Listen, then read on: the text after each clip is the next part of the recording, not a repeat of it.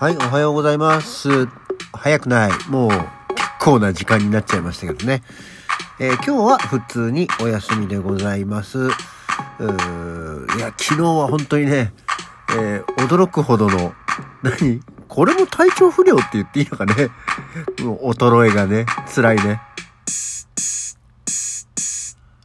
はい。改めましておはようございます。2月25日土曜日午前8時58分、起き抜けラジオ西京一でございます。いや、そうなのよ。いや、ほら、昨日はね、結局その、本当に体中筋肉痛って、と腰痛で、ほんとさ、あの、何二の腕のところと、え内ももと腰が痛くて、もう、こりゃダメだっていうね。もう至った後は元気なんですよ。ただね、いたたたたた、いたたたたたたたっていう状況になっていたので、えー仕事は結局お休みしまして、結局、きびきだって言われた日は全て休みになっちゃいましたね。なので昨日はもう朝風呂に入り、昼風呂に入り、夜風呂に入り、その間はベッドでゴロゴロゴロゴロするっていうね。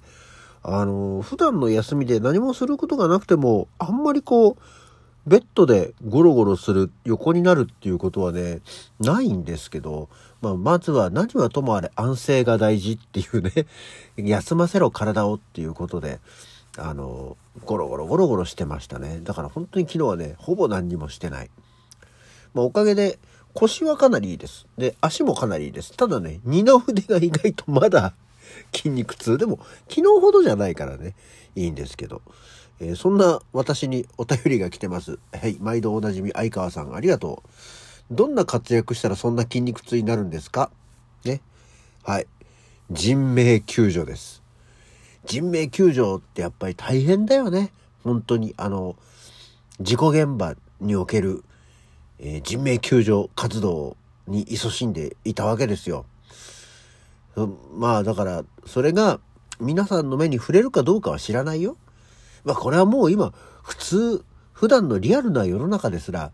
ね、どこかで困ってる人、大変なことになってる人を助けてるお仕事の人たちいっぱいいるわけですけど、それは私たちの目に触れないわけですよ。ね。本当にそういう人たちに感謝をしなければな、と思ったよ。そん、そんなことはないって言うとすごく語弊があるけど、っていうことだったんですよ。なんかね、だから4月過ぎたらわかるのかな？わかるといいな？多分わかんないと思うんだよ。だってさ、人命救助の人たちって当たり前だけど消防士さんとか、救急隊員とか、レスキュー隊とか、あとはまあ警察官とかもそうですけどね。あの、制服着てさ、ヘルメットビシッと被ってさ、やってるわけじゃないですか。なんだったらこう、防護マスクなんかもしてるわけじゃないですか。私は防護マスクをしたかどうかはともあれですけど、そんな人たちがさ、顔なんかわかんないじゃんね。だってあの、やれ地震だとかさ、水害だってあった時にさ、こうね、その救助に向かう人たちとか、救助活動をしてる人たちっていう、その、いちいち顔見ないじゃん。顔の認識しないじゃん。ね。っていうところなんで、どうなんでしょうね。っていうところではございます。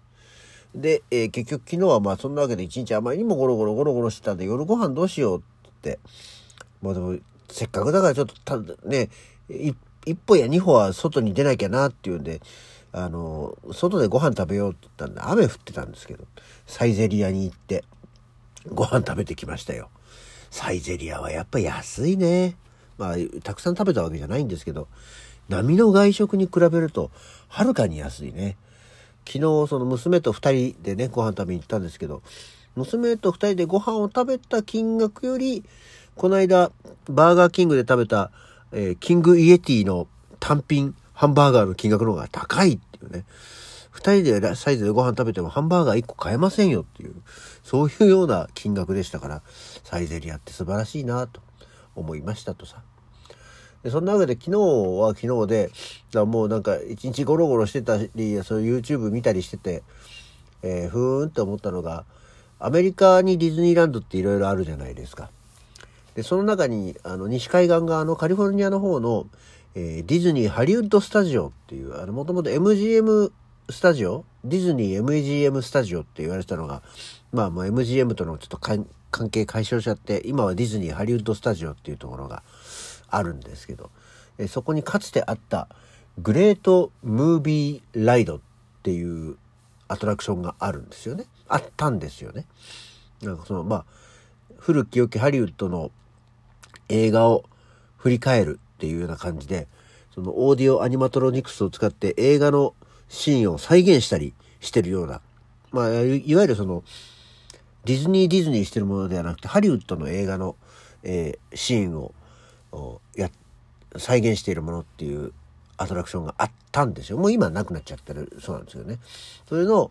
こう、ずっとアトラクションの映像とかを見て、ああ、アメリカのディズニーランド行きたいなっていうかディズニーランドに行きたいなって最近ずっと思ってて、ああ、でもアメリカのこういうね、なんかハリウッド系のやつね、行きたいなってバレンタインジャンボ当たんないかなとかって思いながら 見てましたね。あんまりこう、何？ディズニーワールドか。あの、東海岸系の方ですね。ディズニーワールドはあんまり興味がないというかピンとこないんですけど、エプコットっていうのにはね、行ってみたい気がしますけども、あの、未来都市をディズニーが創造したエプコットセンターっても言わないのかな、えー、っていうのがあるんですけど、やっぱりでもね、こうエンターテインメントに、えー、楽しんだ方がいい気がするので、カリフォルニアのアナハイムのディズニーランドだとか、そのハリウッドスタジオ行ってみたいなという ぼやぼやしたことを思っておりましたよ。はい。そんなもんですね。あとは、あれですよ。あの、兄貴が死んだのの連絡を回す相手も老人で、いや、明日から入院だから行けないよ、とかっていう話をして、あの、年取ってくるとそういうことなんだなって、若いうちみたいに、ね、いろいろパッパとはできない、えー、お互いの事情なんかも出てくるのね、ぐらいの話で、そんな日を過ごしておりました。はい。さて、なんだ、新規臭い話になっちゃったな、おい。えー、今日は誰の誕生日 ?1901 年、本日2月25日、えー、喜劇俳優、マルクス兄弟の五男であるところ、ゼッポ・マルクスが誕生しました。誰も知らないよっていうか、ほぼ知らないよね。マルクス兄弟っていう人たちも、あの、AV メーカーじゃないですよ。えー、コメディグループが、本当の兄弟でいるんですけど、で、その今さっき言った、あの、グレートムービーライドっていうところにも、あの、これはオーディオアニマトロニクスじゃなくて、最後にこう、いわゆる映画実際のシーンを使ったさ、こう何、フラッシュバックじゃないけど、いろんな映画のこう、シーン出てくるところに、チャップリンと並んで、えー、いわゆるモノクロの時代のコメディアンとしてはマルクス兄弟というのが出てくるんですよね。で、その中の五男っていう、えー、まあ、えー、お兄ちゃんたち3人はすごくこう、キャラの立つコメディアンなんですけど、このゼッポ・マルクスっていうのは、色男担当で、いい、いい男担当だったんで、えー、大した活躍せず、えー、彼らのキャリアの中の半分で、ね、あの、引退しちゃった人なんですけど、ゼッポ・マルクスが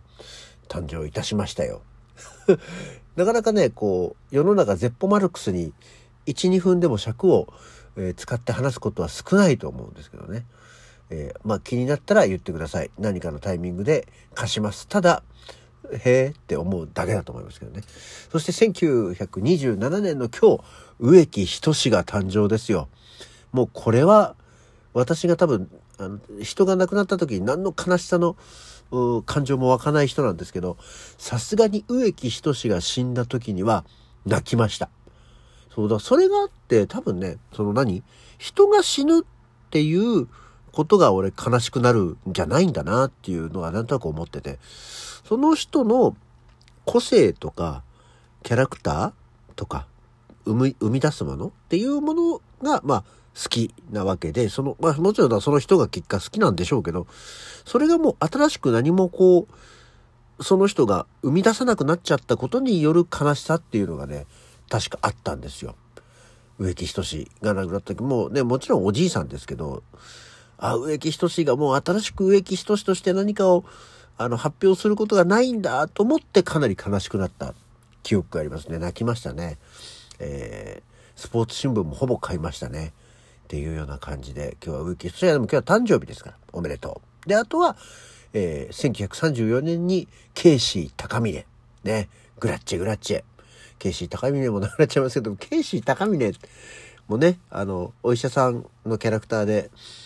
えー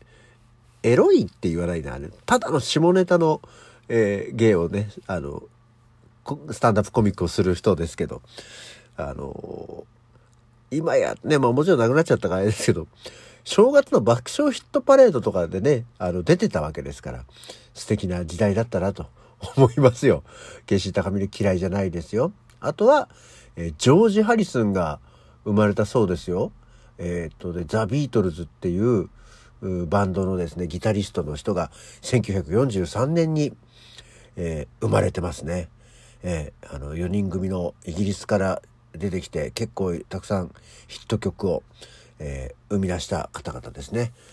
の中の一人です。あとは1951年に近田春夫。だから今日は結構何？私に刺さる人がたくさん生まれてますね。近田春夫、えー、音楽評論家としても有名ですけど、私はあの、ミュージシャンとしてとても大好きで、アルバムなんかもね、持ってます。あとは、1966年、梶原善。えー、あの、共演したっていうとおこがましい、えー、後ろに立たせてもらって、一緒のシーンをね、ご一緒させたりしていただきましたけど、まあ、エキストラの分際で何言ってんだって話ですけど。っていうような方々が生まれておりますよ。えー、今日生まれた方、えー、それぞれおめでとうございました。というような感じで、今日の起き抜けラジオはこの辺で。それじゃあまた次回。